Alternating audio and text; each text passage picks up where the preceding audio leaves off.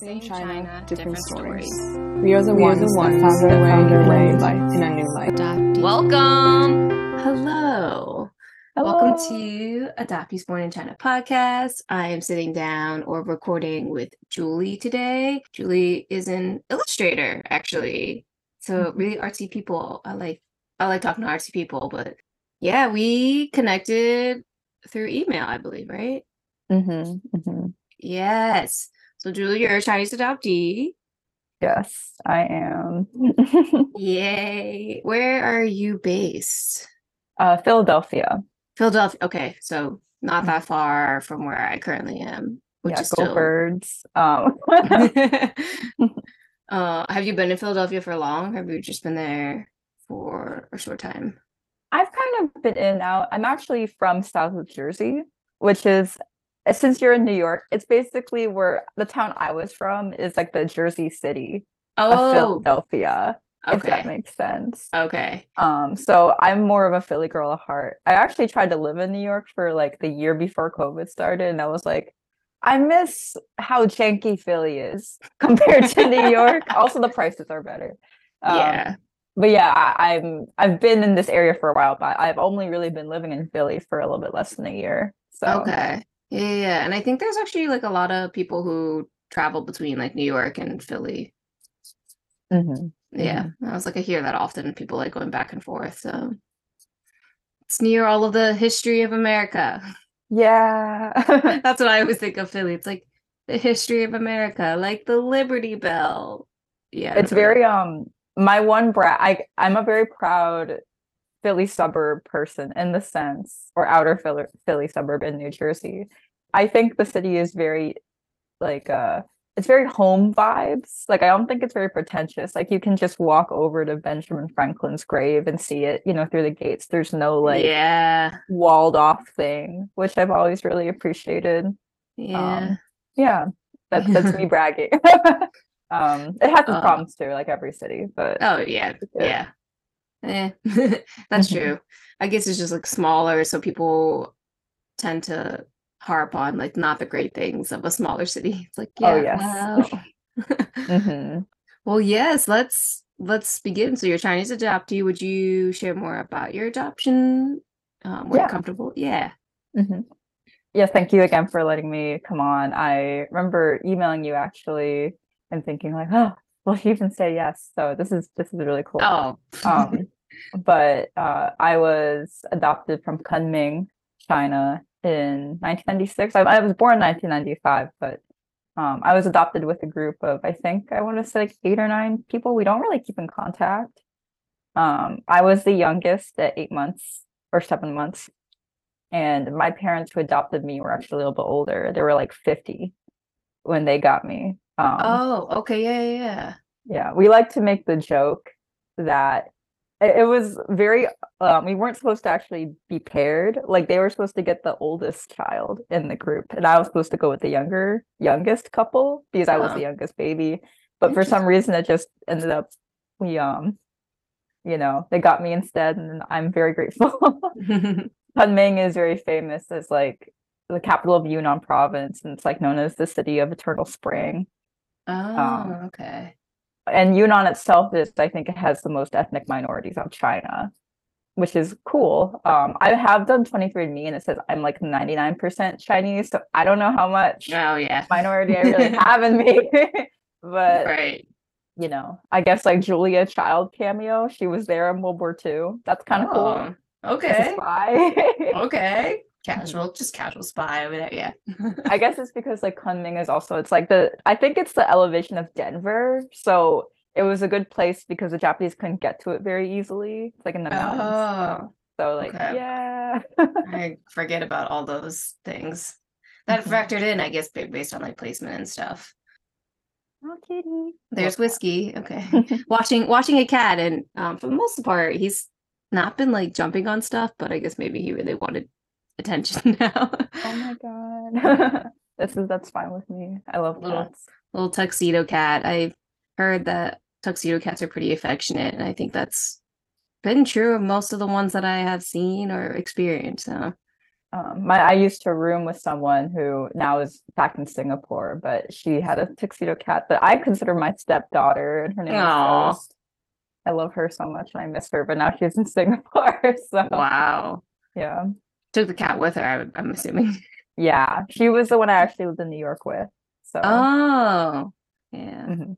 but yeah. Anyway, so I was adopted from China, um, around seven months, and my parents, even though they were older, I got really lucky. I think they understood that you know I I, I don't want to. They didn't want me to grow up in a town that I would be the only person of color Oh yeah. Asian person, and not they did not plan this at all. But I actually have like Asian relatives because my dad's sister, my aunt, married um a Chinese American man. So I have an uncle Fred and his entire Mhm. family. I get along really well with. I think it's because like his kid, like my cousins are half Chinese, right? And Yeah. I'm like adopted Chinese, so we've always had this like bond.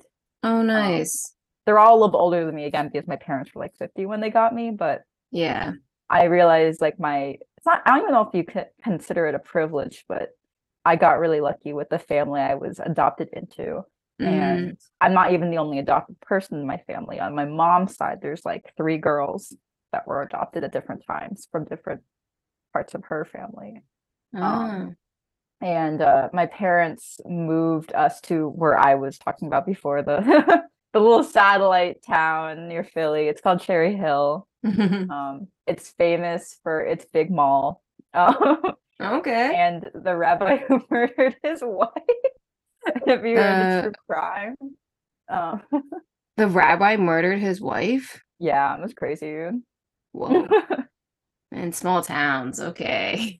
yeah, I my parents are also I should mention too. They are Jewish, and I I'm Jewish as well. And you know Oh, that rocked the Jewish community when that happened. I wasn't. I'm they sure. they like moved there after it happened, but like there's still whispers about it. You know, like all the gossip Yeah. in the town. But Yeah. yeah, wow. Okay. Oh, all right. You just like casually slip that in. It's like, yeah, the town I grew up in, the rabbi murdered his wife. It was- it was- Excuse me? What? I feel like it's a Uh, really good prepper because everyone's like, "Oh, it's New Jersey. How exciting can it be?" I'm like, "Well, Wow. Mhm. Yeah, okay, that's funny. Uh, no, it's not funny. Murder's not funny, guys. not. It's just just kind of like, yeah, you know, adoption, but also murder.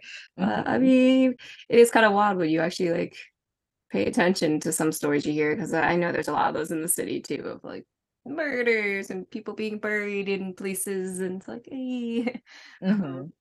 yeah, it's like crazy. Um, but I'm not selling the um Cherry Hill enough. It is like a very I, I think to combine it all because of um where I grew up, I actually had a lot of diversity in terms of Mhm. Asian um, Americans near me and Jewish Americans. It's a very popular place for both minorities to come together.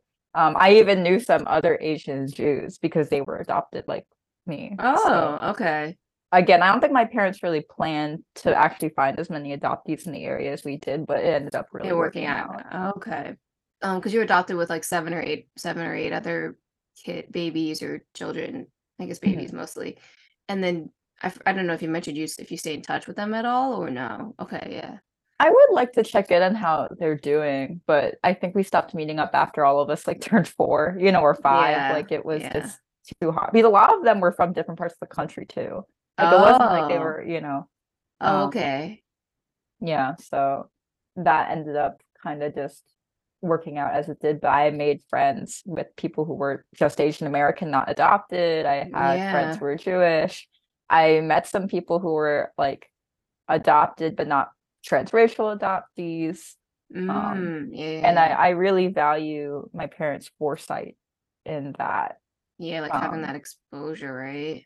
Yeah. I mean, again, I think they really, you know, when you talk about Chinese adoption, I think it's kind of impossible not to mention the stuff that the Korean adoptees went through first. Yeah. And I think my parents were very conscious of the fact that a lot of Korean adoptees were basically like, again, put into towns where they're the only person of color. a lot of people didn't even know what Korea was as a country, you know, when they were being adopted. Like at least people know what China is. Yeah. You know, any racist person would be like, I know what China is because there's a lot of Chinese Yeah. xenophobia. Like I can tell. But like Korea before K-pop and stuff, it's it's like, what is this Mhm. country? I know. And I and I think a lot of Korean adoptees, because I know you say your parents are older too, but I think even older generations too, it's like that just wasn't a conversation they had with their kids. And then I guess adopting kids from Korea, it was like not necessarily something they talked about with their kids either. yeah, no. I- yeah. And I Mhm. see that and you're like, oh, that's kind of a bummer that you weren't able to have that conversation with your parents and you probably won't. I guess it depends. But yeah. I mean, adoption, like every family, it's complicated. And I think when you introduce transracial identity into it, it gets even more complicated. Yeah. Yeah. Um, Oh, and it doesn't mean that can't be successful. I I got really lucky with the parents I got, but some people, you know, I I, Yeah. I think it just really depends. I actually knew someone who their parents did not get the right documentation. So when she Hmm. was um, applying to college, she realized she didn't have a social security number. Oh. And I was just, I know her parents were going through a lot, but I just kept thinking, like, this, you've, why would you do this to your child? yeah. Like, this is just a basic form you need to yeah. survive in this country. And you didn't have the foresight Yeah. to do that for her. I mean, they did get it set up. She was able to go to college, but it was Event, just, yeah. would I'm you sure do in this for your the birth child? You know, Yeah. like not Yeah. get them a birth, you know? Yeah. Anyway, sorry, you were saying. As I was but in the moment, that's not pleasant at all. No. like that's not something you want to deal with. I think when you're older. Yeah, because it seems like I also feel very fortunate too. It's like being so I was four when I came to the US, but I know Mm. during that process too, my parents like naturalized or like got me a citizenship for the US in addition to adopting, which I didn't realize those were two separate processes they had to do, but it is. And then so when I came here, I didn't have to worry about any of that. And I have a social security number. It's like, okay. So it's like Mhm. take it for granted. I take it for granted. It's like, oh yeah, I didn't have to worry about any of that identity stuff. So Yeah, exactly. hmm Wow. So I'm guessing apart from adoption, because I think even having like exposure and like family and stuff and people who are still like I think it's very helpful, but I'm sure it's still like we each all go go through like growing up and being teenagers. Like I think it's still probably hard too. Uh, I'm not Mhm. sure if that was like a hard time for you or you're like, meh. I actually um I have like a Substack where I like post newsletters, right? Mm, And I made this recent post because May just happened. Happy AIP month. Now it's Pride month. Happy Pride month. I think one of the things that I dealt with growing up in the community I did was actually not feeling authentic enough. Ooh, okay. Um, especially in the idea of like being an Asian American and kind of the struggles that I think are plastered for better or for worse. I think it's good to have representation of struggles as an Asian American, but a lot of Mhm, things my Asian American friends were dealing with, I was not. mhm. Um, and I think as I got older, like I was really um when I was in middle school and high school, I was very active in being proud of being Asian American. I still am, Yeah. but I think I started to understand as I got older, I was like, but I don't have parents who are immigrants who have gone through that struggle. Hmm I don't have any relation to my birth parents. I also like I came out to my parents like as bisexual and my parents didn't have a problem with it and Mm. how I mean not just like Asian Americans. I think people who are born from their parents sometimes Yeah. have problems with that. But Yeah. um my I again I, I know I'm it's probably annoying. My girlfriend hears about this enough, but I really am so grateful for the parents I got. I really love them. Um sucks that they were so old. My dad ended up passing away when I was like a junior in college. Mm, And like my mom has dementia. So yeah. you know you're you you're given the cards you're dealt but i think Mhm. in general like my parents raised me with so much love and like support Yeah. that it was really hard to see a lot of my friends were asian american not saying that their parents were abusive some of them weren't it's just like i could not relate to some of the problems they were going through and i felt like Mhm. i don't know if i can relate to these things that they're going through in the same way Mm, right. Yeah. um even i felt like um because in art i went to art school so one of the things that i noticed a lot of artists were doing which i think was awesome was talking about their traditions like at home like their chinese american or japanese american korean american all these or just you know there were international students there too so they were just talking about how their racial identity and ethnic identity has affected stuff in their life through their art Yeah. and I just kept thinking, like, okay, it makes sense why they're using symbols, you know, like the dragon or different Chinese characters because they've grown up with this. They were raised with this. But I was I was not. I felt like I do I even have the forewithal to use these, oh. you know, um. symbols and traditions because I had grown up close to these things. I knew what they were, but I did not have the same, I think, child bond, not even child bond, but just that repetitive, Yeah. like, oh, we're celebrating this. This is why we do this. Um, Mhm.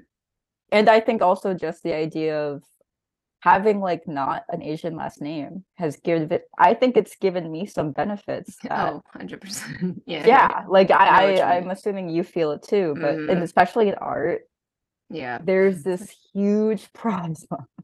um, and again, it comes off from they're trying to right or wrong. I get it, but whenever something in the news happens against against or for an ethnic minority, right, or you know, Yeah.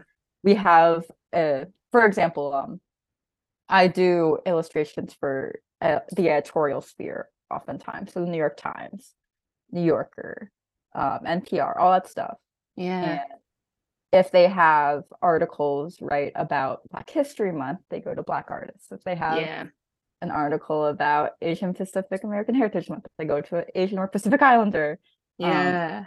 But I think the issue that lies with that is that sometimes people get typecast. It's like all you get is oh. stuff about blackness, stuff about Asianness, stuff about Latino-ness.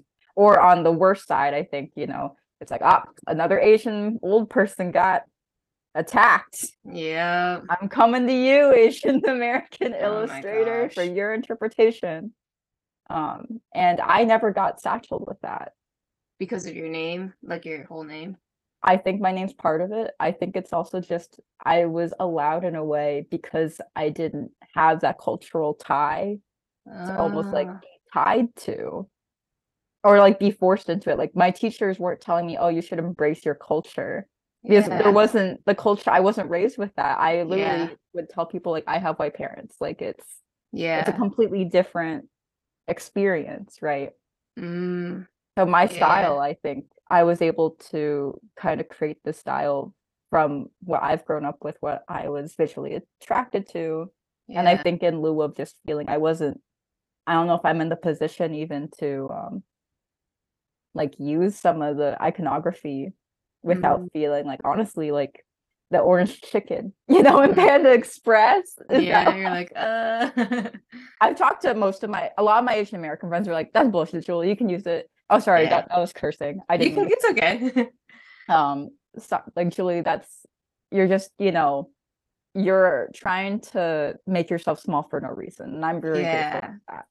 I was just I was I was just about to say that. It was like, oh, don't feel I mean not tell you how to feel, but it's like uh I guess there's like a, a little bit of like an idea of like feeling guilty that it's like you have good parents. It's like, no, that's just like that's your experience. Like there's no I was telling a friend yesterday, it's like you should never feel guilty for liking someone or being with someone because that's your decision to choose to be with them, you know, or you know, it's like the cards you're dealt. But I, I was kind of thinking, it's like, oh yeah, I don't, I don't have to feel guilty for like having a good family, and that contributes too. It's like, yes, good parents, but it's also like your relationship to them and how you behaved as a kid and like your decisions. So, I mean, it could be like you have good parents, but if you make decisions yourself that are like not great, that it's not going to be a great relationship. But it does sound like your your parents would probably say the same thing. It's like, I love my daughter, and like Mhm. how she because it seems like you're very cognizant, self-aware, and like thinking about. I mean, you're also. I can see it in your illustrations. It's like you really think through a lot of stuff, and you're observing. So I think that um yeah it's like that's part of your experience uh and it's like we do hear a lot of experiences that are sometimes not great and it's just like the full mixed bag of stuff but it is really nice to hear that it's like your asian american friends were saying that like don't feel guilty for using these motifs and icons because that is like a part of you even though it was taken away from you like that whole thing. Yeah, yeah it is tough i guess even like the grass is not always greener on the other side of like even having exposure to like Asian American families and friends and other adoptees. It's like doesn't necessarily mean that it's like we all come terms with our identity so young. That's yeah. not the case. Mm-hmm. Um, it's like it's it's tough, I'm sure. Um, but mm-hmm. it seems like there's a lot of sympathy, not necessarily empathy, that we I think as Chinese adoptees have for like Chinese immigrant families or kids. Yeah. Um, mm-hmm. but it is because you're you went to art. Did you go to art school in Philadelphia too, or did you go in New York? I actually went to um, Rhode Island. Oh, um, Rhode Island. If you look up RISD, that's my yeah. college. They have a very famous mascot. Um, they, have, they have a famous mascot. I'm just not going to say anything else. Um, you gotta look it up for yourself. Oh, okay. Google. Um, okay, I will Google the mascot fat, but it's um whoa, okay. This is total yeah. sidebar. But the connection to when I think of RISD, I think of Sisterhood of the Traveling Pants. Yeah. oh my okay, god. Can we talk about that? That is okay. not realistic in any sense. I feel oh, like most of the figure so models funny. are like old people. Like they're not okay. They're not young hot. They're people. not young hot. Okay, so because I I mean, growing up how we did in American culture, but like Sister of the Traveling Pants is like one of the first, I guess, what like young adult type books that I read. Mm-hmm. And I've mm-hmm. definitely talked about this before, but I would talk about it again because I am a figure model. But yeah, yeah. Mm-hmm. it's funny because I was like, that's the first time I read it. I've read about it in the book, and they were talking about like the hot dude, and then like they fall in love or whatever. Uh, and I was like, well, figure model seems interesting, but I don't know. So like anytime I when I started figure modeling, I immediately thought of like RISD. Has that happened to you? Have you fallen in love with one of the people no, that were drawing you? I have not. I had a crush on one person, but that was it. And nothing came of it. It was just like a nice little, you know, moment and then it passed. I think the person returned the feelings, but it was kind of like like that weird mm. dynamic. Uh, but yeah, it did kind of happen, but not really. Not like but, but that, that's that's my RISD when I think of it. Uh, I mm-hmm. definitely did not go to RISD or apply there. it's it's a lot. Um, I I love it. I think it was a really good experience for me. Mm-hmm. But if you are going to go into a lot of depth for it, I don't think it's worth it. um, but again, I, I, did benefit from it. Mm. Um, and I think one of the nice things about going to an art school specifically is you meet and RISD, I think again, I'm not one of those people who's like, oh, I went to Harvard. No, I think RISD has its flaws. Mm-hmm. Um, but I do think that because it is one of the top art schools in the country, it attracted yeah. a lot of international students that I also uh, became with. Okay. And it was so eye opening for me to talk to people from the mainland. Yeah. You know, and hear their perspective. And not yeah. just people from the mainland. I know so many people from the diaspora. Like there was a lot mm. of people from New Zealand who were mm-hmm. Chinese American. My friend my best friend Jesslyn's from Indonesia. Chinese oh, Indonesians. Wow. It's that's a complex history right there. Yeah. Um, wow. And it was so I don't want to say rejuvenating, but like I found that I've had more in common, honestly, sometimes with them. Yeah. In a weird way, because we've made our homes in places that are not China right. Yeah yeah. And it is really cool. I also like weirdly enough even when i was growing up in cherry hill one of my best friends was actually like half black and half um, indonesian. Oh. we related a lot more sometimes than let's say like our asian american friends because again it felt like yeah. i didn't feel asian enough she didn't feel asian enough okay. Right?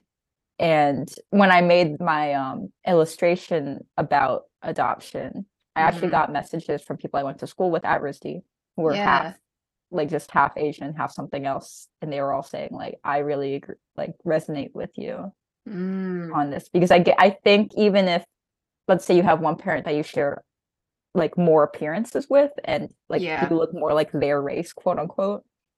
Yeah, there's that disconnect.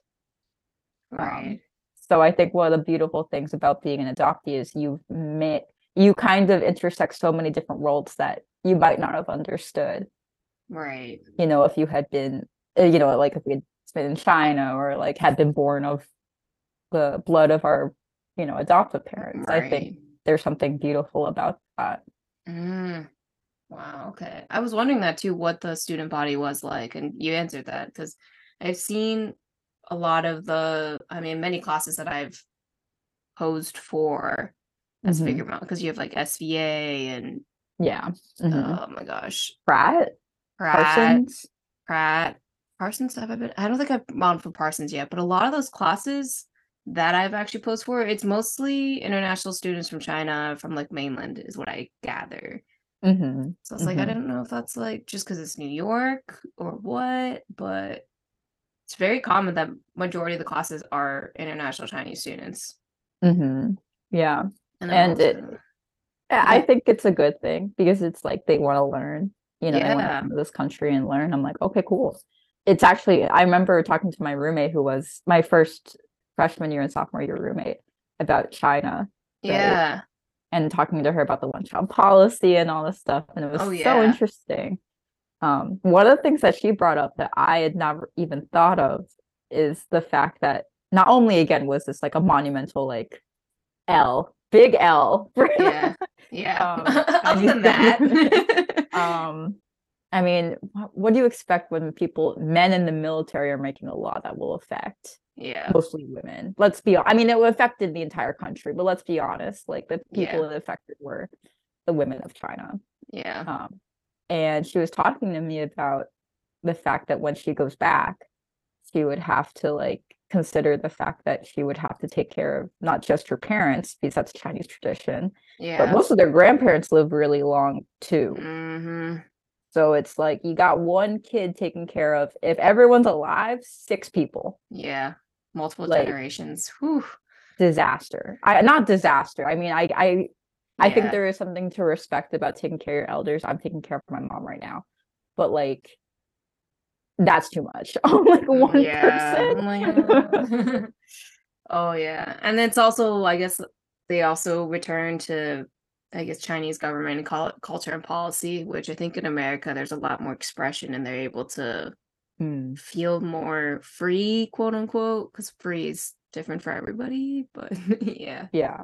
Mhm. Um, and, and there's complexities too. I actually um I felt so bad because I think this is before I came out of the fog and was still a little bit more like I want to say, you know, China phobic because I do think the US makes Mhm. it so easy almost to be Chinese phobic. But I actually had a, a discussion with my friend's friend. I didn't know her, but she was saying how much she liked living in China. And I was like, how could you say that? They've done so many bad things. And she's like, well, look at America. Yeah. Yeah. And I was like, damn, you're right, girl. it was you know. Trump was president by chance? Because um yeah and it just you know it makes you reframe things like again every country like big countries like china and america have problems Oh yeah. Oh yeah. Definitely. um but it was kind of refreshing to hear like yeah she is a woman who actually really likes living in china you know like for Yeah. better for worse that's her thing Mm-hmm. And i you know it, it did open my eyes because again i think a lot of people again a lot of the international students who come here want to escape Yeah. or they don't yeah. want to be in china Right. Or who Yeah. knows? But it seems that tends to be the main opinion or the general opinion. You're like, oh, okay. hmm Um yeah. And then being like a figure model who is Chinese. And then I do have a tattoo you know, the tattoo is related to adoption. That has Mhm. started some interesting conversations with them, but it's also sort of like not enough time to like, let's go into it. But I don't know. As an artist, if you saw like a Chinese adoptee model, figure model, would you have been like, huh? I mean, I wouldn't talk to you when you're on the job, but yeah, okay, I that's true. like, afterwards, definitely. yeah. It'd be, you know, it's really cool. Like, I wasn't even the only adoptee in my graduating class at RISD. I think there was one more person, Oh yeah, yeah, um, but we didn't really talk that much. yeah, yeah, But it's always nice to like just meet another person. you know, yeah, it's just like, hi, how are you doing? yeah. As a, as Evelyn says, fellow traveler. Mhm, I love mhm. that. I was like fellow traveler. Yeah, Evelyn was somebody that I met on like a dragon boat team, which is mostly Asian American or yeah, Asian American kids. That's cool. Kids That's young cool. adults, adults. Mhm. Um, uh, a lot of them grew up with like in a culture of like being in New York City and like Mm. growing up around like speaking Cantonese and family. So it's like that immigrant experience. Um, but it was like me and two other people were Chinese adoptees. It's like, Mm. well, we're everywhere. We will find each other. Mhm. Uh, and then even this year, I think there is a Korean adoptee this time. And then Oh. two of us returned. So I was like, wow, I love it. Of course, I'm like the one who's like, hey, you're adopted. You want to talk about it? Oh wait, maybe maybe I should be like, hey, how how do you like New York? How long you been here? Mhm. Immediate instinct is to- I think it's because of the podcast too. Immediate instinct is like, oh, are you adopted? You want to talk about it? Yeah, tell me. Not necessarily just to record about it, but it's like you want to talk about adoption because I I like hearing about it. Apparently, oh. Mhm. hence why I started the podcast too. I'll probably insert a break here.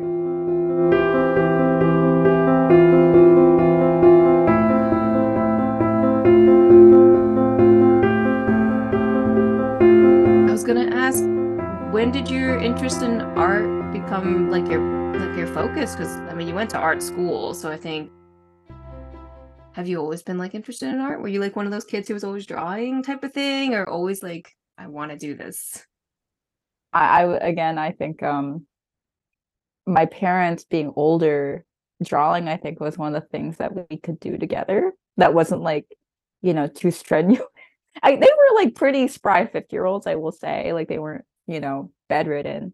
But I think drawing was just a really good way to like get, you know, like fun out of it. And I just Yeah. always was drawn to visual images. Mm-hmm. Um, I was always drawn to cartoons and anime when I was younger too. Mm, And I think there is something very striking about, you know, seeing cartoons and you understand that they're drawn, yeah. right? And you're like, oh, I want to emulate that. And I think that really helped kind of spread that love and just keeping doing it. And again, I was um encouraged to do it, I think, from a lot of the people around me. And I think that's really what, you know, makes you strive to be better sometimes. It's when people actively support you. Though there are Mhm. again, there are people who are like really good because they had to prove it. Yeah. Um, that's also like a different story in, in itself.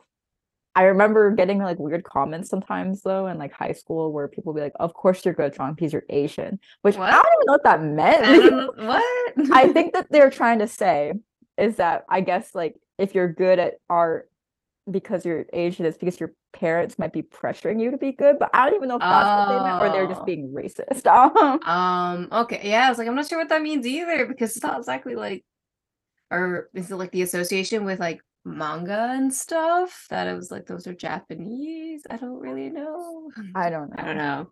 But yeah, Mm. I got, okay. um, I got really lucky in having very encouraging families and friends. yeah, um, support. Yeah, people supporting, not like diminishing what you'd like to do in your dreams. Mhm. I Um, also think that because I wanted to go down the illustration um career path, I think that's also what made my parents a little bit more. You know, I think every parent is Mhm. concerned about their kid making it, and I art is famously not the greatest thing to go down if you want to make a lot of money. mhm. Um, but you know, I think they. I was starting to really research when I got into high school, like how can I make this work?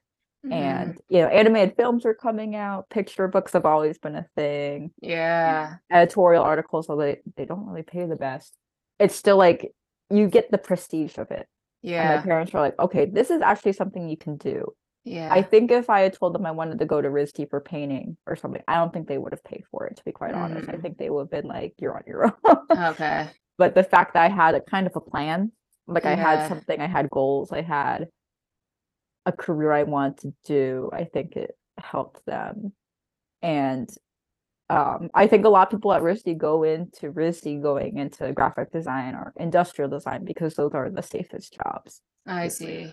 so Yeah, illustration is kind of like a little bit removed from it but you can still find careers while Mm. the fine arts you can definitely find careers and i i really like the fine arts i think they're very important like every art ev- all art is important um but again i think my parents supported me because i was going into something that had a reputation like people were still making livings off of it, if that makes sense. Yeah, yeah, yeah. I see. Okay, so that's how you because you did research. You're like, I want to go the illustration route. Okay, and you work Mhm. as a freelancer presently, Yes. right? Mhm. Ooh. I, I mean, you get it if you're a freelancer, right? Like it's it's an interesting. Uh, our taxes. Ooh. yeah, that's that's a whole nother thing. Have you been doing freelance for since you finished school? yeah. I graduated in 2019, so Oh, that's right. you know what came after. Oh my gosh, yeah. Oof, that's rough. So you graduated right before, but that's still intense. And then to be freelance, oh my gosh. Well, you. you know, I, I try to take it all in stride. Um, I mentioned before, so my dad passed away right in my junior year of college. Yeah. I honestly was like, I don't know what I'm gonna do. Like, my mom really encouraged me to just go back, and I was actually thinking of taking a gap year because one of my friends was taking a gap year, but Oh yeah, yeah. it worked out that I did. uh, I feel really bad. Uh, 2020 was so all those years after we graduated, they were really hit terribly. Oh, I'm sure. Um, but one of the things that happened is because my parents had been together since they were like nine years old, like Oh, they had known each other since they were nine. When my dad passed away, I could definitely see that. I think my mom like really started to kind Yeah. kind of just get weaker, Yeah. and she had always had like an autoimmune illness. It's called scleroderma. Mm. Um, fun fact: Bob Saget of Full House fame, his he was like the I think head of the scleroderma foundation because his sister passed away from it. Oh, I didn't um, know that. yeah, rest in peace, Bob Saget. She, her condition, just like physically, has always been kind of weak. Like it, it was good when I was younger, but as I got older, I definitely saw like she needed a, more of a cane, like Yeah. not as good. And then she just got dementia, I think, just, you know. So, ironically, I think, you know, realizing moving to New York was not the best option and Mhm. being freelance and trying to figure out stuff with my mom. And honestly, my dad's like when your parent dies, you have to deal with a lot of paperwork. So Oh, I was kind of grateful I was freelance because if I had nine to five, I wouldn't have been able You'd to be like, do this. wow. Yeah. Yeah. So I take it, you know, with a grain of salt. Yeah. When people are like- all. Yeah. yeah. um, yeah. I, I like to make a joke with my friend who is honestly going through something very similar with me Mm. because she, um, they also had older parents. Yeah. Um, and we've been saying that all the worst things have happened to us, but they've also been the, the best kind of worst things. Mm, Like the worst things happen at the best time. I see. Like- Yeah, yeah, yeah, yeah. It's like, you know, the lives. timing has worked out for these unfortunate things, but you know, it's a Mhm. it's a fortunate happened, but I mean, the natural course of life is we all do leave this world. Uh Mhm. but um Yeah. yeah, it's yeah, it is one of those like, eh, yeah, it just worked out that Mhm. the passing was this and I could work and do yeah, I don't Mhm. being a freelancer for not even that long, I was like, this is it's so hard. Yeah. Mhm. and it's also in arts too, so it's like I don't I don't even know. I, I think it got a little bit better after I started going into more publishing, like children's Mm. books. I see. Okay. Yeah. Yeah, you mentioned editorials too, so Yeah. And I'm actually doing an editorial piece like right now. Okay. Um, the deadline's like crisp, but it's fine. I work fast. It will be fine, I hope. Yeah, I think it's just a very um you know, you're given what you can work with. And I think freelancing for people going through very extenuating circumstances yeah. is actually very I'm very grateful for it. Yeah. And you know, actually going through all the stuff with my parents too, I think that's like actually kind of what helped me kind of come to terms with adoption Mm, yeah. or like starting to think about it more because I really wasn't thinking about it for so long. yeah. um, because of all those feelings about feeling like not Asian Right. enough. And Right. Mhm. there's that re- there's a really good college humor video where it's like, are you like, there's like a, it's called Are You Asian Enough? And it's like a panel of someone who's full Asian, half Asian, like an eighth, a fourth Oh, Asian. Yeah. it's really I- funny. okay. I want to say I've probably seen it and I will probably look it up after this too, but it's like I'm I feel like I probably saw it. yeah. And I've related so much to that skit. It's so good. You're just like, okay. I feel Oh. this every day. Yeah. Um, And it- but I mean, yeah. It Mhm. like depending on what you're going through at the time. So it's like when we're younger and that's like not what's gonna be focusing what we're gonna be focusing on. But as we get older and yes, our parents or like a death or something happens, like the it reframes or reshifts like your focus. So it's like, yeah, yeah. I remember mentioning too in like my artist statement for that. Um, oh, for the context, I had emailed, I had emailed you right about coming on because I actually listened to your podcast to get kind of a perspective for this redesign I did for the Asian American Pacific Islander logo um, for Mm. Util. It's like an architecture company. Oh. and I had always had some feelings about adoption, but I think growing older, again, I think you've mentioned on your podcast a few times, you start to really think about it. You start to really sit with it. Yeah. Um, and one of the things that happened with the logo was me realizing when, especially as I've been taking care of my mom, the amount of times I've been mistaken as her aide. oh, I didn't even think of that. Oh my god, yeah. Yeah, it sucks. Yeah, you're like, nope, this is my mother. Hmm. yeah um i really have to every time i go into like a medical thing with her and it's like a new place because the people that know her know her they know that i'm adopted they know that but it's just i always feel like i have to put on Yeah. Like hi mom like i really have to be like right off. Yup. Oh my gosh. yeah it's such a and again these are not things that i i went to adoptee camp like the fcc i think it's formally fcc i don't know what they are now. Oh now my gosh. Oh my gosh. um Oh, I always forget to. I, I, yeah but you know what i'm talking about right I Like, know exactly. Yeah. Yeah, it's yeah. Uh, Chinese. No, I don't even know something. Ugh. we know what we're talking about, and We I do definitely struggle with the new name every time. But yeah, formerly then they had like a camp, right? Yeah, I went to Yeah. that. I went to Holt Camp for a little bit. Yeah. Um, yeah, like they prepare you for a little bit, Yeah. but they could not have prepared me For- for, you know, going through the medical system with a white mother. No, I can't imagine. Because Mhm. I I think it's very common in conversation as like kids. Like when we were kids, we talk about how like uh, being a child with a white mom, like walking around. Um, there's a lot of like, oh, is this your child? Like where like where where's this kid's mom? Right. So then like the mom is the one who has to experience like thinking that they're like the caretaker of us. But not, but yeah, you bring up definitely a good point. I didn't even think about that. The opposite of like when they get old. It's like a it's a cycle, I guess. It happens in the future. Oh Mhm. my goodness. Yeah, when I was talking to one of the people I actually had crit like I, not critique, but I just wanted like someone from high school I had known um, Mhm. and who was very friendly with, um, and who was also adopted, but I think a year younger. I would her perspective on it as well. Mhm. and she had mentioned that like one of the things that she's experienced which i even again my dad passed away when i was in college so it didn't really happen to me as much but getting mistaken as your father's wife too yeah, yeah, like there's things that we're going to go through that you know i think again i'm realizing now that Yeah. this is just how it works Mhm. Yeah, yeah. Um, I had that. I had that with the well, not my father usually, but my brother's like girlfriend Oh, or something. yeah it was like nope. like, no. And I was like, nope. Actually, my brother is not interested in women, so that works out. um, it took it took some time for him to also, I think, come out as well, and it was. Mm. I felt honored when he did finally like share. I was like, okay, we were much older and I could Mm-hmm. tell like he was definitely struggling his own battles. I mean, apart from like ethnicity and race, but it's just like everybody's got their own things they gotta like struggle through and, s- and stuff. But yeah, the brothers being white, I was like, eh, I just kind of over my head. Yeah. Um, You're like, please, not in front of my salad, not right now. yeah, it's like I don't want to. People think I'm dating my brother, but here we are. Mhm. Yeah, Um, I I don't have siblings. That's so interesting to hear. Yeah, it was, it was it was very common that people thought me and my middle brother were like dating. It's like, nope. uh, I also went to high school.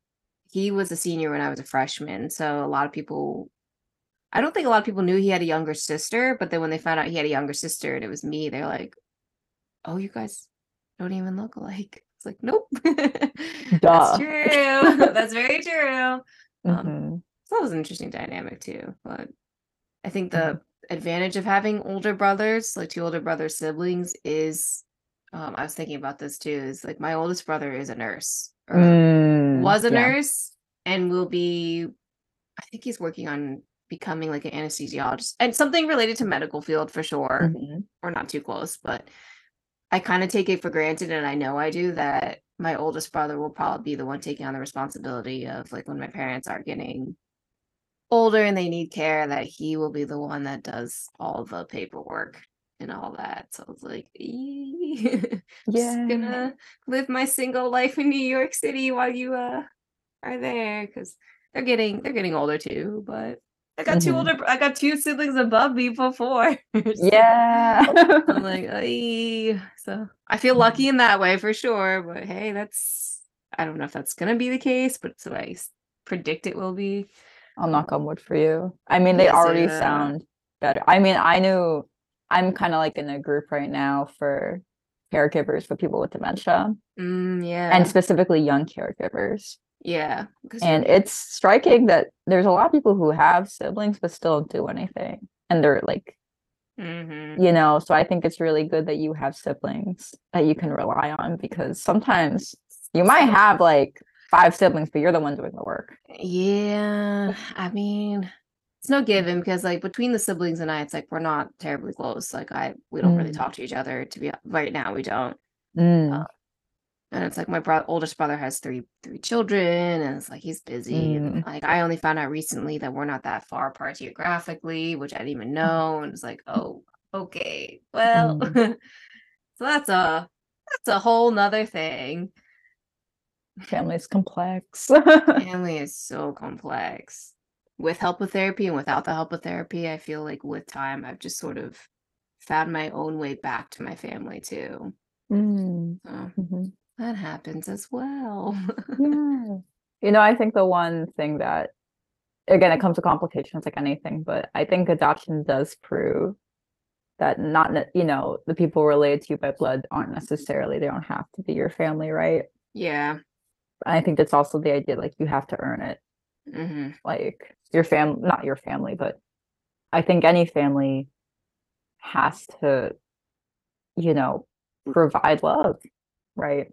Yeah and biology doesn't link that necessarily. I think as much I think some people really do think it does and that's like fine for them, but I think also being queer has given me that like I've always kind of because I was adopted, right? Like yeah love is given not like it has to be reciprocated. Right You know, you don't earn it just because you gave birth to me or just because you Right. donated the sperm, you know? yeah So I think that was one nice thing about, it. but again, adoption comes with its own bag of worms. Mhm. yeah yeah yeah.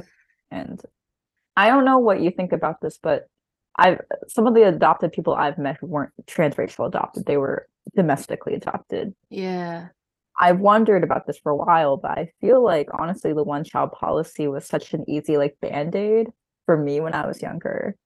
Like Mm, it sucked to hear like the way that they framed it to me at least was that China doesn't like women. like they just Yeah. didn't want the female babies, Yeah. right? And because of their, you know, policies and cultural mishaps, a bunch of us are here now.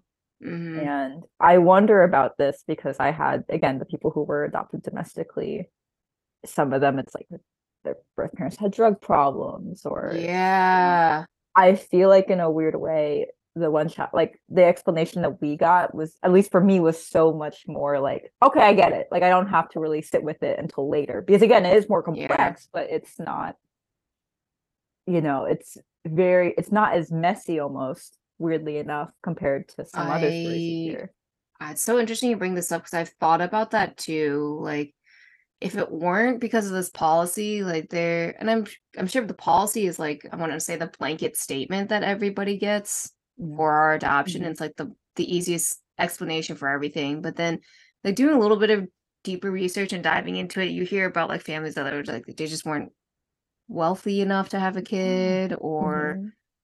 the way the mm, the baby was like conceived was like not actually great or immoral and all this other stuff. So yeah, I was thinking that too, like with um because even my my father, my adoptee dad is a domestic adoptee and he Mm. has like I don't think he found out about his adoption until he was much like he was a later later discovery adoptee and then Uh-huh. learned about the history and I think his birth family might have passed on before he could even meet them. So it's less like it's not necessarily makes it easier, but it almost helps. I want to I want to say I agree in the sense that like having that blanket statement allows us to like focus on other aspects aspects of the adoption and like do the research and deal with those feelings than Mhm. like go into like the reason why because I'm sure there's more underneath just that reason. And I think that there's an appeal of like talking or learning about birth families so that we can learn like why too. Like, Yeah. is it just the policy that affected our birth parents or what else happened? Because there has to be more. Yeah. Um, Again, it, it makes them into a statistic. It doesn't, and it takes Yeah. away the voice of honestly the mothers, Yeah. which is also something that I've grappled with in college Mm. more. yeah. I yeah, like I was recommended this book. It was like a stories from an unnamed Chinese mother. yes, I heard about that. Yeah, and I was like, man, oh geez. Okay. Did you read that or were you like, oh, I'll get to it? I I've read it once. Mhm, Okay. I think a lot of it, honestly, like after I got through half of it, I was just like a mess. okay i i wonder that too like being adoptees and reading these like stories and stuff like i hear from some people some fellow adopt fellow travelers who are like i read and watch all the documentaries and i was like does it not like tear you apart because i feel like i'm one of those people who's like i don't know if i could sit down and watch documentary or read a book because it is so intense. Like yeah. um i met with somebody who because of instagram we uh we she was in new york city and we met up and we were like in the bookstore and there was like some books and i think some of them were like asian immigrant stories and then one was like an adoptee one. And i think i, I like how she phrased it. She's like i need to like be in the mental space to like read that. And i was like that's exactly what i think too. It's like Yeah. i usually avoid any books or documentaries about this because it's like so intense I mean, like seeing the Life of Pi movie. Was it Life of Pi? The Life of Pi. I'm not gonna lie. Like, the one with the tiger. yes, the one with the tiger. Was it Life of Pi? No. Yeah, that's Life of Pi, the, the Indian kid who's on the boat with the tiger. I'm sorry, different Indian kid. Oh god, that's so bad. I'm gonna keep that in. But no, uh Lost. No. What's it called? What's the movie? Okay, where Oh, he's like tiger, like, the one like lion, like lion. yeah, yeah, yeah, yeah. Yeah, I was not Oh my Pi. I I- just witnessed how my brain works. I was like, Life of Pi, Indian kid. No, lion, lion, that one. Oh my god. Yeah. Oh boy, that was rough. Okay, we're gonna Or keep that all as that in my- there. As my Jewish side says, oy vey. Oh, Boy, that- yeah, you're like, ah, yeah, yep. Oh my gosh, Lion, like that was based on a true story, but the movie kind of like fictionalized a little bit. But truly, like I was like, oh, I can watch Lion. It's okay. No, at the very end is like falling. Uh, I think my dad also cried too. So I was like, okay, so it's I think it's all adoptees. Do they watch this movie Lion, not Life of Pi? Still not Indian Life kid. of Pi. Very different thing. it theme. like destroyed so it's like these actual documentaries it's like um because i think i i recently did watch a documentary the fa- it was called found on netflix yes. okay i don't know if you've like seen one, that, okay you okay Yeah. yeah. that was one where i myself and katie we were both like mentally prepared to be like destroyed by it so we watched it together because it's like uh, i think we could watch this together because also known as had an event where like two of the people that were in that documentary like spoke about their experience apart from the documentary and it was really interesting Yeah. because it's they were they filmed that when they were like 20 man i think they were only like 17 to 20 like pretty young. Now they're what like 25 a little bit older. Mhm. but we both went to that thinking like oh this is going to be really hard to watch. I don't know if we can do it. And then we watched it it's like actually that wasn't so bad. It wasn't like really depressing. But Mhm. in general i think it's really hard to like prepare to like watch or read about.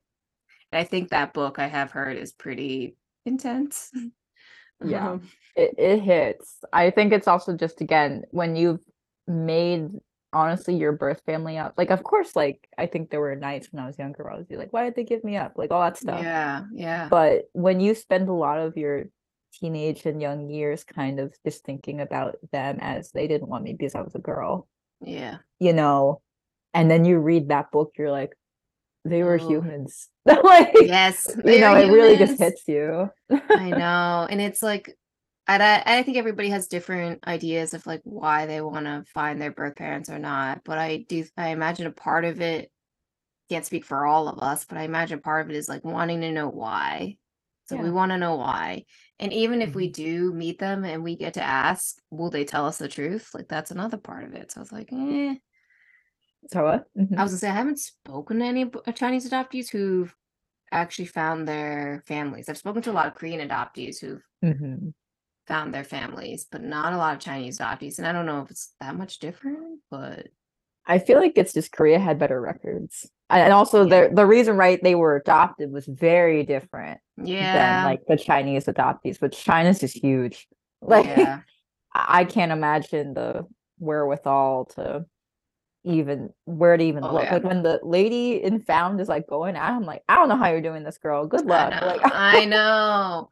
And that documentary covered actually a lot about her, and she had like a younger sister, and I was like, oh snap.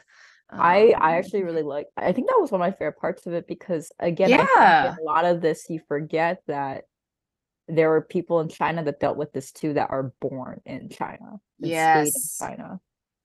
Yeah, again, I this is why I feel like it was so rewarding to meet people from international Asian. Mm-hmm. yes. Oh, I agree. Yeah, oh, yeah, it's just you're seeing it. You're like, geez, this is mm-hmm. we could not we could have been friends. Again, China's huge, but Yeah. it's just so, so strange to see a life Yeah. you could have led, right? Exactly. When you think about that, and it's like, I know when I was younger, I would think about that. It's like, oh, what would life be like if it had not been for this whole thing? Like, none of none of us might have really met, to be honest. Like, so Mhm. Katie's like Katie and I are from the same orphanage, but she was adopted, I think, at six months, and I was adopted at four years old. Like, we Oh met wow. 20 something years later. So I was like, would we have been friends if it were not for this?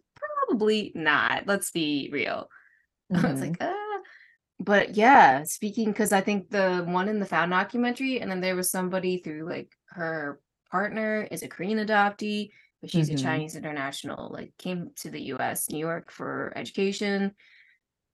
And she was talking, I actually met up with her because she'd like to do kind of like a she doesn't know exactly what, but sort of like some sort of portrait documentary type project with Chinese adoptees. So when I sat down and talked with her, she Mhm. was saying that her younger sister actually was put up for adoption, put up, quote unquote, because I don't know if that's exactly what happened, but Mm. um, I guess like the younger sister did find them, but she doesn't want anything to do with the family. So I didn't realize that there's a lot of like younger siblings who were, yeah, I guess were put up for adoption, and there's all the older siblings who weren't. It's like, oh, That's like it's so complex. yeah. Like, You- man, again, you- all the layers.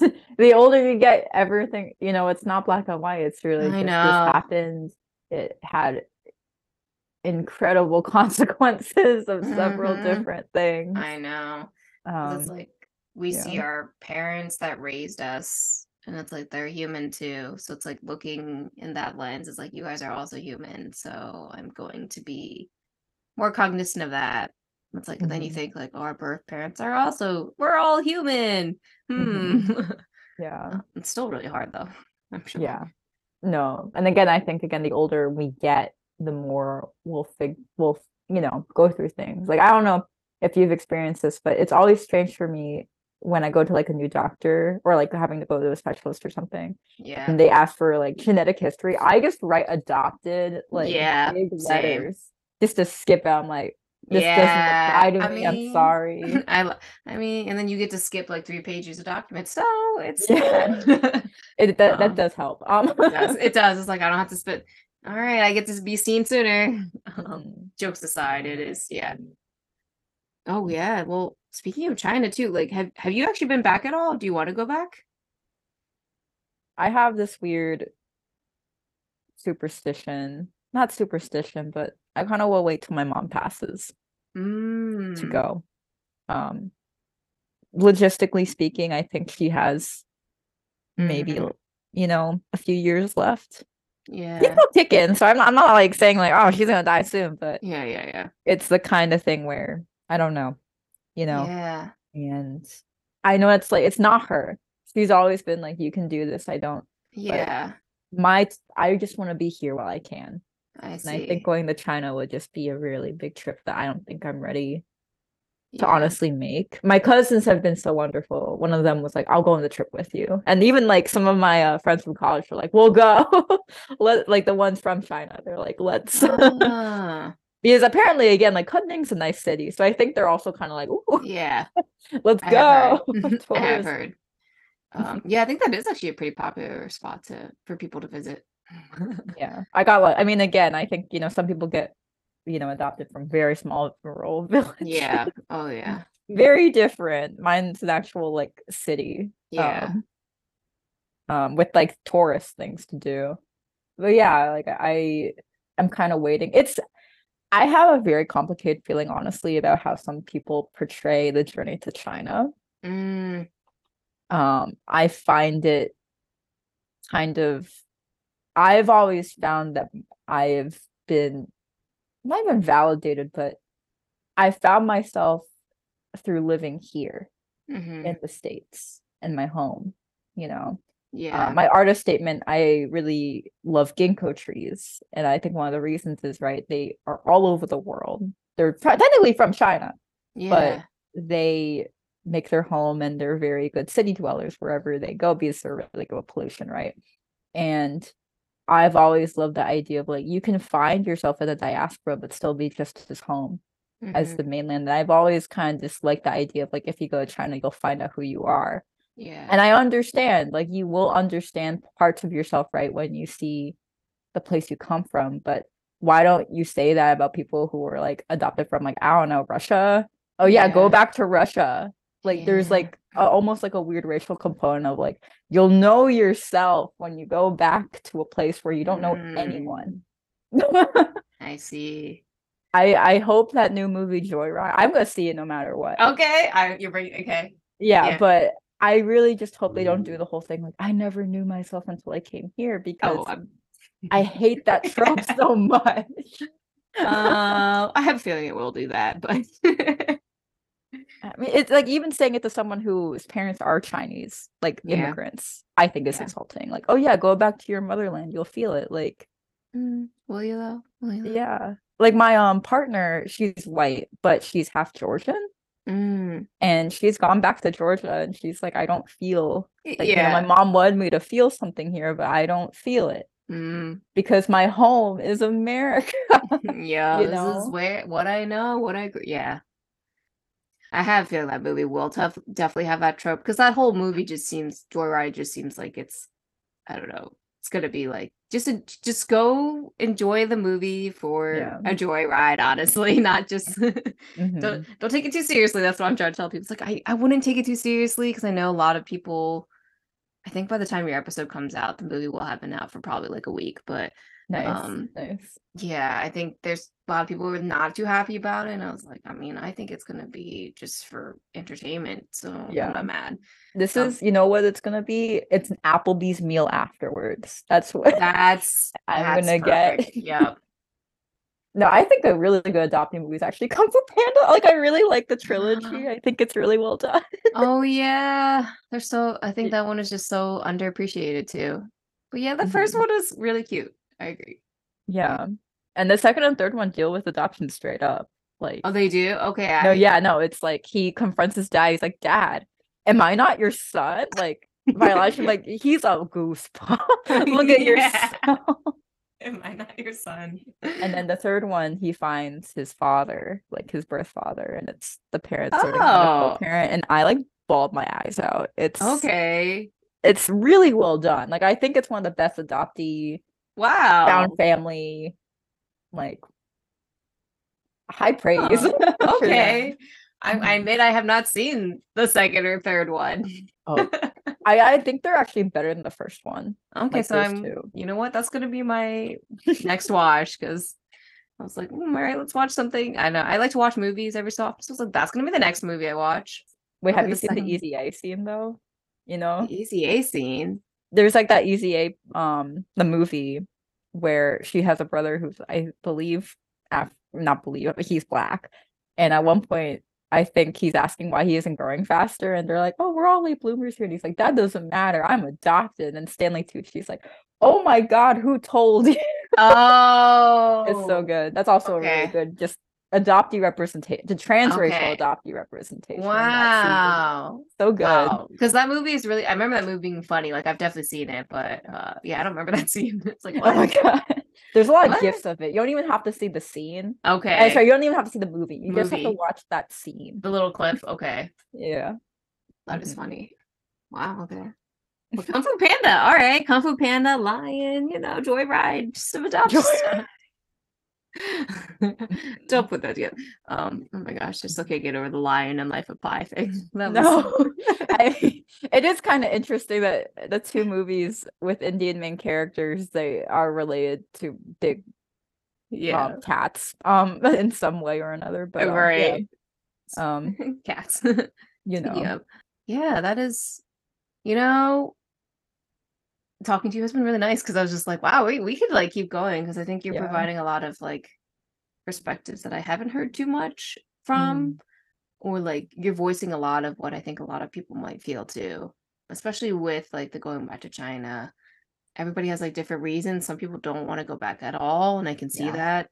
Mhm. And then like going back, what are you expecting? And it's like, I mean, I've been back and I went back to the orphanage a different visit. So oh wow, it's Mhm. like, I don't know. Did it meet my expectation? Eh. I'm indifferent on that. It's like it, it met some sort of expectation. I think it was one of those like I'm glad I went and I don't know if I'll go back again anytime soon. Mhm. Um yeah, and Yeah. it's like the shift of all that stuff too. Mhm. Yeah, good old good old adoption. good old transracial Chinese Yeah. adoption. I know. Uh, Um, yeah, it's Yeah. It's so interesting again like i think especially um knowing that it will not be as common at least from china like it's True. interesting to know that our generation will kind of be not the last because there's still people doing it but i don't think it's as common and it's not from Mhm. china i feel like it's from like thailand right or like Right, southeast Asia other- now Yeah. Other smaller countries now. It's a whole other bag of worms that you have to like dissect and kind of go through but Right. you know i'm it will be interesting to like see how this affects us like when we're 50 or something that's always what i've been kind of wondering I think that too. So funny because in therapy, I've been like talking a lot about age and wisdom, and it's like I've noticed that some people who are older don't necessarily mature. That's really harsh to say, but it's kind It's of true, though. True, yeah. It's like, oh, Mhm. just because you're older doesn't mean you've matured. So I do wonder what, because, and then I was telling, the, I was actually telling the therapist today, I was like, it seems like when I talk to other adoptees, though, we all have a sense of maturity, or maybe I just haven't met many of us who don't have that sense of maturity. So who knows? I mean- Biased over here. I mean, you, I, there is something to be said. Actually, when I was talking to the art director, who is named Taylor, so that's why the confusion before. Um, Yeah. for the logo, he's um black, and I was talking about again like the Mm. feeling of like, should I even be doing this right? Yeah. I don't even like. Wouldn't you want someone with a more authentic Asian American story? She was like, one, dumb, don't say that. You're like, Oh, that you are a part of America and you're Asian. And her best friend is actually like Asian American too. So it like worked out uh, Asian American adoptee specifically. We actually were from the same city. So that's kind Oh. of crazy too. okay. Not the same place though. Just No, no, the same like I think I mean Kunming. Like Yeah, yeah, yeah. Up, I Oh, don't know oh, like same this- orphanage or not. I, I have no idea if this Oh, name gotcha. was, but um it was just crazy. But she said something I've been kind of like just really stewing with because she was kind of relating to the story in the sense like as someone who's black and someone who's dating she sorry fiance. Her Mhm. fiance is like um from Africa Mm, you know black.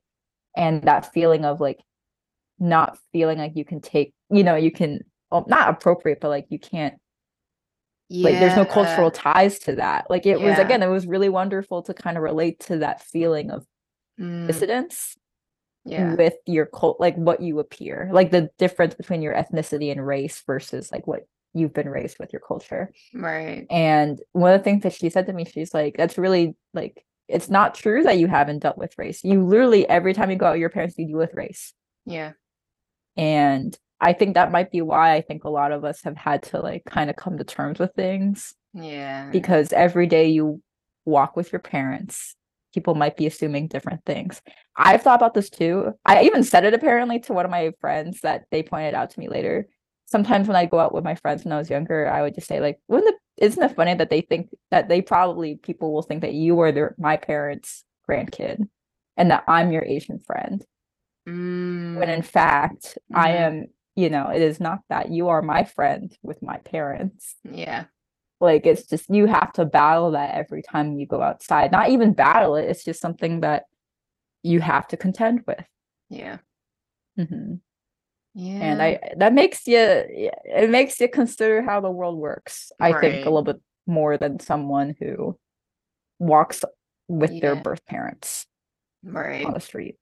It's like, oh, it's not. it's- yeah. It's like we deal with it every day. That's And even- true. When your parents aren't there, you're dealing with it because of the name you've been given. True. yeah like i've been asked so many times by people like because my name's not even like uh conventionally white i don't want to say it like that but like Yeah. Yeah. it's ben bassett or i guess in the israeli way you say ben bassat oh. so i've gotten questions like are you filipino like are you Huh. married to a white man like what is the deal here like it confuses Huh. them Yeah. right Yeah. like it's just such a I, I got like a parking ticket once and the, the guy was like so what's the name why do you have that name Why? Why like- got that name, sir sir? Um, Yeah. but it's just yeah you're you're dealing with like the you're an interruption yeah. in a way to the daily Routine, Right. I guess, or something. Yeah. Yeah, I know. I was I was thinking about that too because it's like because of LinkedIn and stuff, and you have like your profile picture, right? Like no question of like, oh, what this person looks like. So Mhm. I was thinking about Mhm. that too. It's like, oh, because I've been applying for speaking freelance, but I've been applying for full time roles just because I was like, Oh. I need the peace of mind of like time and money for a little bit. Yeah it's where I'm at at hitting 30 years old. But Mhm. and it's also just my evenings and weekends. I was like, I've been working so many evenings, weekends. It's like, yeah, you're you're like, I know, I know. I know Um, it is rough, but uh, one of the jobs that I've been like interviewing for on LinkedIn, I've been corresponding with like the president or CEO, CEO because it's like a smaller Mm. company. And I was like, oh, it did occur to me. It's like, well, my picture's there, so you know what I look like. We haven't actually met because I've only been interviewing with like the team that I'd be working with. So I was Mhm. like, huh, what if I had just sent my resume in without a picture? Hmm. Hmm. Technology. yeah, yeah. Mhm. I do think about that. That's like something I consciously think of. I was like my name in relation to like my face and meeting people. Um, yeah, mm-hmm. like oh, and it's not just like i think one-sided like i actually worked for a chinese publisher oh, um, and yeah, they were yeah. shocked that i was chinese Yeah, Um, when they met you, right? They're like, oh, you're oh, are you actually Julie? it was they needed like uh, my picture for the bio oh, I see. and i think she was just like oh You're And- Chinese. Yeah and it was you know chinese illustrators do not get paid at all because they raised the rate for me and that was still small because i was international i i'm cons- they still consider me american which is awesome Yeah. but like it was Huh. so like funny it was like oh yeah i guess you wouldn't have again my work doesn't really Mm, lend my Asian identity either. It's very inspired by a lot of like older Mm-hmm. lithographs, etchings, like Audubon, yeah. like Beatrix Potter, a little bit of Ghibli, some anime, I guess, in there. But again, that's like not Chinese. That's Yeah. like, Okay. it's it's interesting. Even again, the identity of the artist and Mm-hmm. trying to figure that out. Legacy, Yeah. I think all of that plays into just adoption. And honestly, if you're making art of Yeah. any sort. hmm Hundred percent. Mhm. Wow. I feel like there's like so much we could have also talked about. But I was like, hmm, We can do round two if you want. I was gonna say might do round two because you were like, I'm Jewish too. And I was like, I have many questions, but we can say that for another day. it's like, Yeah. oh, and being being an artist, it's like, huh, yeah, maybe, maybe. But I guess before we finish this one, I always like to ask, is there anything you'd like to hear from other adoptees, Chinese adoptees? Hmm.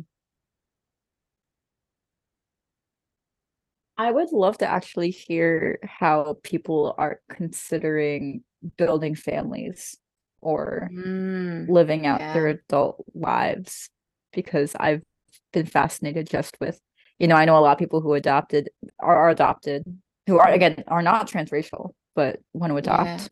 yeah. I know some people who are adopted who really want to have kids. Uh, my partner and I, again, we've only been dating for almost a year now, but we very much talked about cats first. Uh, There you go. yeah, essential. But Yeah. I've always had this like weird fear. Not even a weird fear. I think it's a very valid fear of feeling jealous if I had a birth child, Yeah, like jealous yeah, of my child. and I don't want to put someone through that. I also, again, it's just like I can't ask my mom for help if I got pregnant. She didn't get pregnant. I'd be like, "Mommy, what's Oh, this?" And yeah. she'd be like, "I don't know." Right. You know, so that's really complex, and I would just love to hear how they're Mhm. kind of trying to figure that out. I've, I think what my plan is for now is if I were to have kids, it would be kind of like fostering, but not fostering in the sense that you're giving them a home. But I've heard that there are programs you can do where you can kind of mentor a kid. Oh yeah, yeah, yeah, yeah. Yeah, and I thought about that for art. Yeah. Um, Oh yeah. That's a yeah. really seems the most logic avenue for what you do. yeah. Yeah. That's a But good I don't know. point. Yeah, I'd love to hear what people are thinking about. And I mean, if you don't want a family at all, that's also fine. Like, I'm just curious. I, I'm curious too. I mean, and it's like I know somebody I spoke with, it's like her sister who's also adopted had a baby, and I was like, whoa. I think it's a mixed baby. I don't know if that helps, but Mm, yeah, I was like, yeah. I don't really know if that makes a difference, but uh, yeah, it's like adoptees who have like kids. I mhm. wonder that too. It's like, and I've spoken to some Korean adoptees who do have kids, and I was like, can I ask you more about that? And then they, they haven't really got much of a response. I was like, all right, never mind.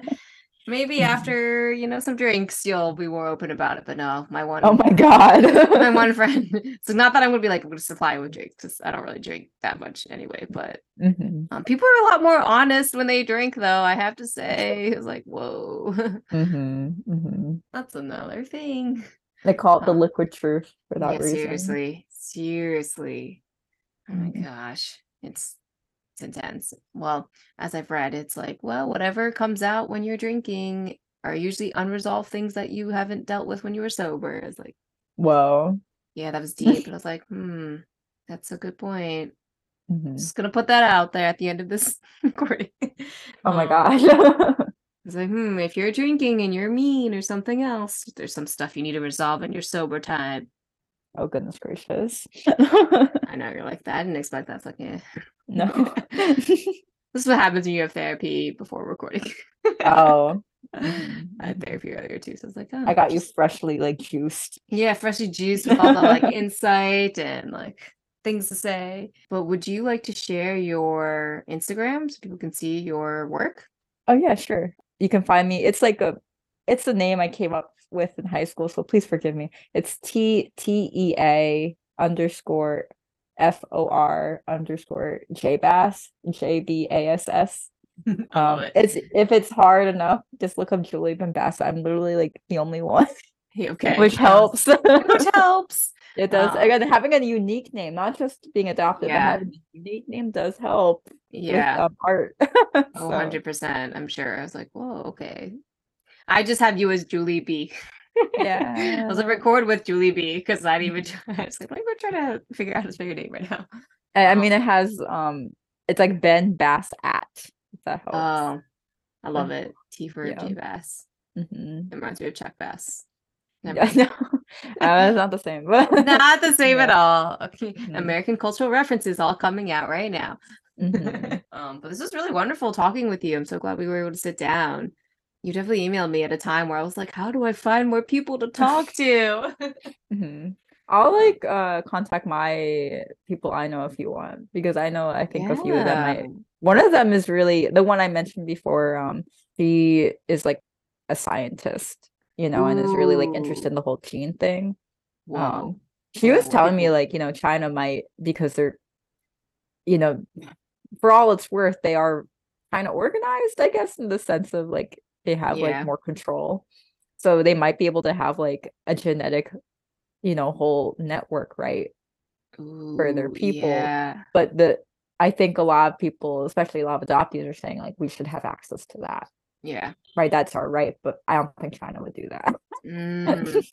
Well, that would be cool to hear more about that. Yeah. Stay tuned for other adoptee stories. Yeah, yeah. she, she'll i mean i don't know if she'll want to come over but like i have a few so yeah. from the Hey, south jersey area I love it. Hey, from anywhere. I I've I've I've talked. I mean, were everywhere. Um, most most adoptees I've spoken to are from like New York or oh yeah, yeah. the U.S. because it's just been the easiest. Because when I meet somebody at an event, I was like, "Hey, I have a podcast. Like, come talk." Mhm. Um, but also I have spoken to people like in Netherlands too. Very common Mm. area that they had a lot of adoptees go. We're everywhere. I mean, I don't think I somebody was like, Would you interview Chinese adoptees in China, like domestically? And I was like, I mean, would they even be allowed to like do this? So don't think so, but who knows? maybe in like shanghai like you need to go to the bigger cities big cities, yeah. yeah Yeah. I mean, it's Adoptees Born in China podcast. So they are Mm. born in China, technically, if we're gonna go there. I guess. I think adoption in Asian countries is so complex though, from what Oh, I've heard yeah. from. Like it's very like they're more about the bloodline Yeah, over there, which I'm is sure. how good's your blood really? Yeah, That's so mean, but I know. I don't know. Again, I Mm. think uh, there's something so wonderful that can happen with adoption because again it proves that Yeah. love is earned. You're yes. you're you they wanted you. They chose to have you. You weren't an accident. Yeah. you know i mean there's also they are kind of so old they have a lot of traditions Yeah. that you know for better or for worse we were not burdened with Yeah. and they are like Yeah. over there so i don't know it's complex i need, Oh, need yeah. a researcher who uh, researches china to really speak fully on this i'm i'm a westerner Yeah. You know. Me too. I was like, mm. it's like, yeah, very Western. The most exposure to Chinese history and norms is when I go to the Met, I'll be honest. not chinatown Not really. Yeah, because Chinatown, they're not like talking about the history and all the trauma of the country, but the Met has Mhm. a lot of placards about, you know, the wars Mm. and all the stuff. So it's like, this is my Chinese history lesson. yeah Mhm. American, being so American, taking it the easy way. oh Go god Met. no, I think the American way would just be like, I like Panda Express. Oh my god, and you're like, that's "No." that's an amazing. That's where we're, that's how we're gonna end. yeah, I that, like Panda Express. oh my gosh. But thank you for speaking. This was a lot of fun. Come on again if you ever would have me. Heck yeah. I think we definitely had a great conversation. So I was like, yeah. really good. I'll be in Uh, New York too. I visit sometimes for work. you're I was gonna say, like, you probably are in the city. You gotta be in New York because you're not. We're not too far from each other. Mhm. I can drive in New York. Humble. Yes. Let's go. Can drive in New York. I feel like you made it. Thank you for listening to ABC Adoptees Born in China podcast. If you would like to reach me, it is Adoptees Born in China podcast on Instagram and Facebook or adopted babies from China at gmail.com.